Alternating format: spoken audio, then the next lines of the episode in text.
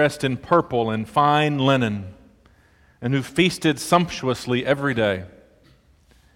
And at his gate lay a poor man named Lazarus, covered with sores, who longed to satisfy his hunger with what fell from the rich man's table. Even the dogs would come and lick his sores. The poor man died and was carried away by the angels to be with Abraham. The rich man also died and was buried. In Hades, where he was being tormented, he lifted up his eyes and saw Abraham far away with Lazarus by his side. He called out, Father Abraham, have mercy on me, and send Lazarus to dip the tip of his finger in water and cool my tongue, for I am in agony in these flames. But Abraham said, Child, remember that during your lifetime you received your good things, and Lazarus in like manner evil things. But now he is comforted here, and you are in agony. Besides all this, between you and us, a great chasm has been fixed, so that those who might want to pass from here to you cannot do so, and no one can cross from there to us. He said, Then I beg you, Father, to send him to my father's house, for I have five brothers, that they may warn them, so that they will not also come into this place of torment. And Abraham replied, They have Moses and the prophets, they should listen to them. He said, No, Father Abraham, but if someone from the dead goes to them, they will repent. And he said to him, if they do not listen to Moses and the prophets, neither will they be convinced, even if someone rises from the dead. This is the word of God for the people of God. Thanks be to God. I invite you to be seated.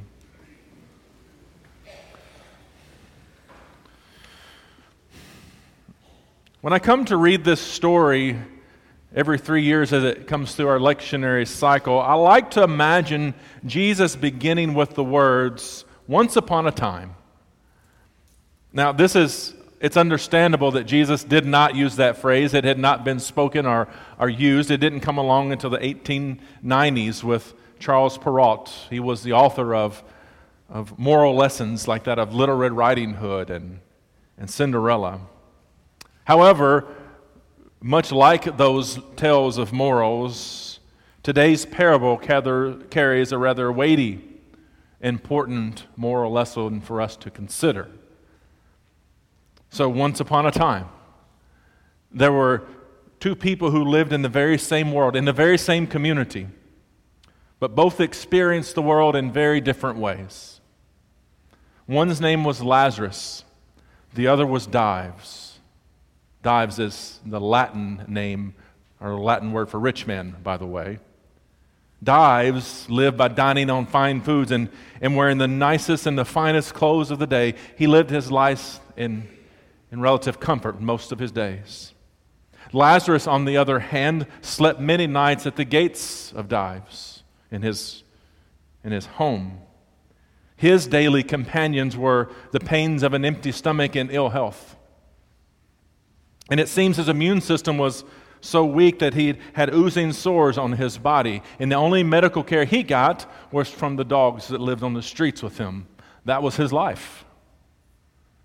He survived by eating the leftovers from the tables of those like Dives, but he never sat at those tables. And one day, both Dives and Lazarus die. And they happen to meet in the afterlife. Yet, in this new world beyond, this this new reality. Everything's turned upside down, and everyone's circumstances have been completely reversed. Dives is in Hades, he's been buried. And he lived every day struggling in the torment of the heat and with thirst. Lazarus, on the other hand, is with Father Abraham. He now knew comfort, and he now knew an eternal peace that he had never experienced on this side of life. Now, even so, this is the case, they're not, it seems, completely separated because they can communicate with one another. And Dives looks up one day and sees Lazarus with Abraham and, and calls out. It seems to give him hope, but it's a cruel hope. For he calls out to Abraham and, and tells Abraham to send Lazarus over by dipping his finger in water and at least letting a drop of water fall on the tip of his tongue to give him some relief.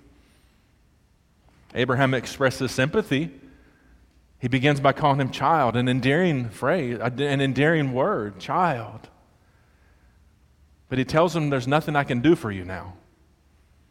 Abraham points out this wide chasm that exists between the two of them, and it's so wide no one can cross over in either direction. Dives' hopes are, are devastated at this news, and he comes to terms with the fact that nothing will save him. But there comes another slim glimmer of hope for Dives. He thinks about his family and he thinks maybe he can help his brothers, even if he can't help himself. So he calls back over that divide again to Abraham and, and says, Raise Lazarus up from the dead. Send him to my, my five brothers and my family, and so that they don't make the same mistakes I've made. And hopes once again are dashed. And Abraham essentially tells him that your brothers, they shouldn't need a miracle to take care of the poor. They already have Moses and they have the prophets. They know this, and it's up to them to do that. And, and no miracle is going to cause them to change, even if someone is raised from the dead. And so it seems, as this story comes to a close, that not everyone lives happily ever after. To coin, to use yet another phrase in the 16 and 1700s moral tales. But what is the moral lesson here for us? What are we to, to glean? What are we to, to hear? How, how is this supposed to impact us? Is it to show us that we shouldn't be as hard hearted or, or as mean as those like Dives? I can't think so because Abraham speaks to him kindly, endearing language. He, and, and, and Dives obviously sees the errors of his ways where he is. He doesn't want his loved ones to make the same mistakes, albeit it's too late for him now. Is it to show us that those who are rich can't get to heaven or, or can't understand the Gospels? No. Because we have other stories where Jesus has asked the rich man to, to give away everything he had if he wants to follow. He grumbles, he doesn't like it, he's disappointed, but he doesn't refuse.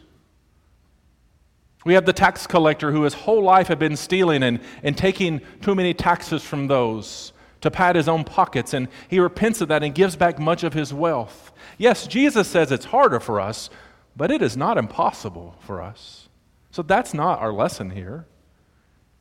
So is it material property and the sharing of it, giving everything that we have? Well, this is hard to answer, maybe. Maybe. Yes, but only in part. Why do I say only in part? Well, the, the Reverend Dr. Martin Luther King Jr. often spoke about poverty and workers' rights. And in his understanding and reading of this text, and in a speech about poverty, he says that Dives went to hell not because he was rich, but because he passed by Lazarus every day and never really saw him. Dives went to hell because he allowed Lazarus to become invisible to him. And because he didn't see him as a brother or a fellow child of Father Abraham. And in fact, there is nothing in this parable that tells us that Dives did not give to Lazarus. It's quite possible that Lazarus sat at his gate because he did give him food on a daily basis after his tables have been cleared, of course. And what seems obvious, and I believe that's King points out well, you might have noticed that Dives talks around Lazarus, even in Hades. Even when he recognizes his ways, he, he still can't seem to, to name Lazarus, to speak to him, but, but goes around him instead of acknowledging him fully.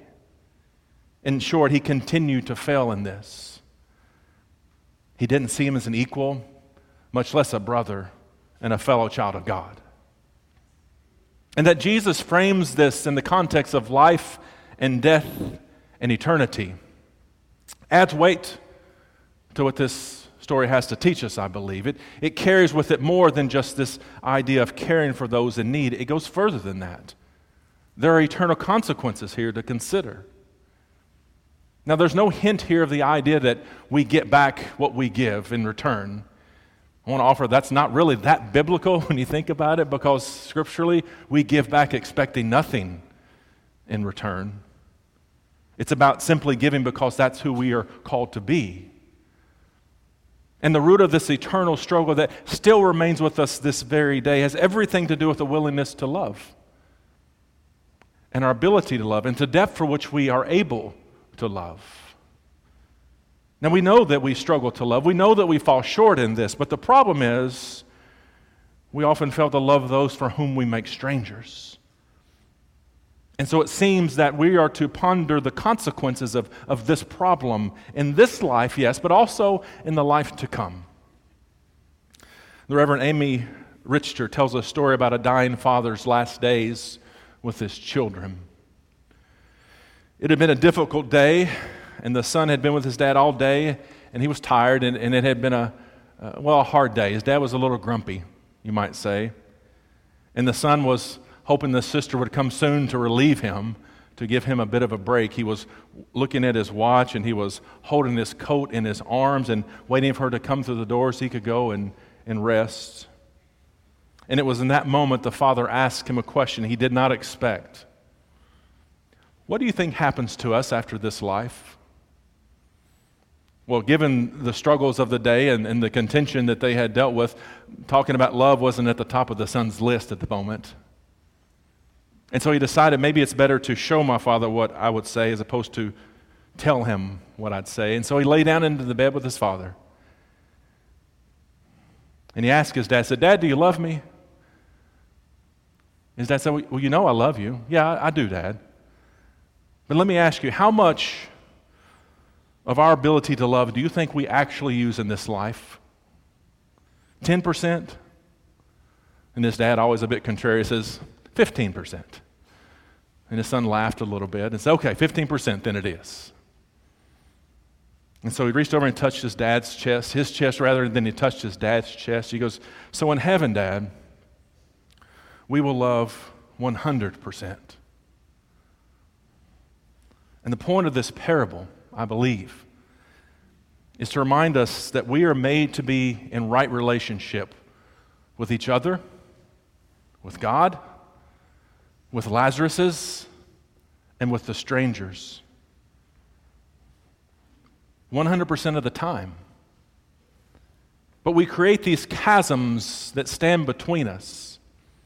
We create distances that make it difficult and sometimes impossible to love as we're supposed to love. We disappoint and we fail those we love. And sometimes our love becomes restrained and it gets all tangled up and the difficulties of life. And we carry around things like hard feelings and mistrust and, and guilt and anger for so long that it constrains our ability to love anyone fully, including ourselves. And Jesus wants us to see this. He wants us to understand this. But he also wants us to see that when we're not unable to love, when we're not able to love those who are the most vulnerable, those who live in the realities of of poverty or oppression or abuse or social isolation for any reason, the consequences of not loving are more dire than we could have imagined. Jesus is not asking us to give to the poor so that we will get to heaven. He's asking us to give to the poor because they are sisters and brothers, fellow children of Father Abraham and of God. That was Dive's sin. Now, as this story ends and as we think about the ramifications, it, it might feel like there's not a lot of hope left in this story. It doesn't end happily ever after for everyone. But let's look again. And if we look at this story again, maybe it helps us to ask well, who are we supposed to be in this story? Are we supposed to be Lazarus, Dives, Abraham? Who are we really supposed to be here? Well, The fact of the matter is that most of us are not as powerful or as filthy rich or hold the keys to the important gates like Dives does. We are absolutely rich compared to those who live in poverty in the global community. Absolutely. But few of us are gatekeepers. Few of us have the power to, to change policies, to, to give enough to, to solve all ills or to solve every social ill. Few of us can do that on our own. None of us have the power on our own to persuade all hardened hearts to be more generous. In other words, I don't think we're meant to be dives. I think we're meant to be dives as family. I think we're meant to be his brothers and sisters on this side of life that he wants to reach out to and share a word to us today. And if I'm correct about that, there's a lot of good news here. A lot of good news here. And I say this because if you recall, in his request to raise a dead man to go back to his brothers and sisters, Abraham told him it wasn't necessary. He was also told that that chasm that, that existed between them and us, that, that chasm that represents sin and, broker, and broken relationships between us and God and Lazarus and each other, was not passable. But what was impossible, Christ has made possible. Not only possible, but Christ has made a reality. Christ is able to close the gap that sin creates between us and God and between us and each other. Christ rose from the dead and came to us with a message. And that message was to care for the poor. And if you want to know what it looks like for God to come back, it is in your serving one another. In other words, Dives has spoken to us today. His message has been heard.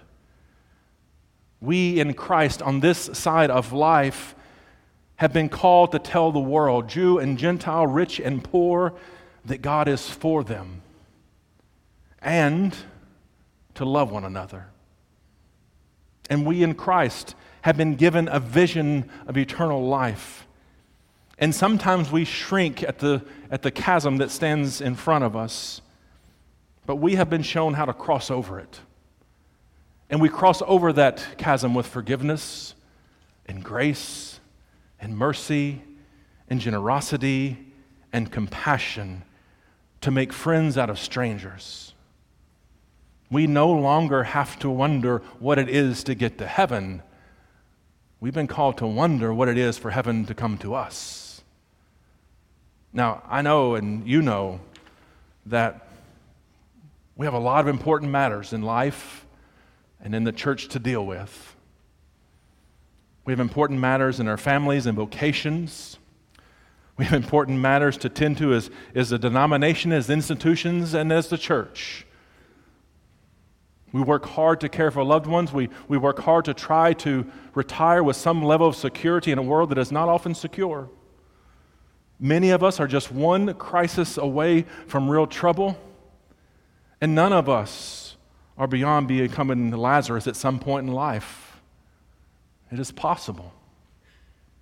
Even so, let us not be distracted and let us not ever be overwhelmed. Let's not be hard of heart. Let's not allow our important matters and important work to become a distraction and to create even wider chasms between us. The consequences in the kingdom are not acceptable we must make room not only for Lazarus, but we must make room to come alongside him and welcome him and fully love him and each other. Now, even as I say this, I realize that those important matters require a lot of important solutions, and it's hard to know sometimes what the solutions to all the struggles we face in life are. And I don't think today's story gives us any specifics on how to, how to fix many of the troubles that we face. But Jesus makes it clear that those gaps shouldn't be here in the first place, they don't belong. We have all we need in this world to feed, to clothe, and to shelter every person in the world. We have everything we need to do it. We lack nothing. We have everything as a church that we need to share the love of God around the corner and around the world. We lack nothing. We have everything we need. We just need to know how to get it where it needs to be. We need those who have the gates, the keys to the gates that hold back resources to care for those in need to open the gates. We need this to happen on personal, local, and global levels, and it will take a level of sharing and sacrifice that we have rarely seen in this world. But there's one thing that we must do that we know to be true. There's old rabbinical saying, I think, says it well the answer to this question. It says that darkness does not end when the sun comes up or when someone lights a candle. The darknesses that we face will only end when we look into the person, eyes of another person and see the divine. Only when we look at another person and know that they are God's creation will the darkness end. And Jesus wants us to look into the eyes of Lazarus today. Jesus wants us to look in the eyes of each other today and see the divine spark of God in all of us. So, Lord, help us to see others not for what they've done. Lord, help us to see others not for what we think they should become, but help us to see them as you. Lord, help us to honor the commandments that we have been given to take care of those who are in need, but also, and more so, to honor the commandment to choose to love one another. And how much must we love God? How much must we love Lazarus? How much must we love each other? 100%.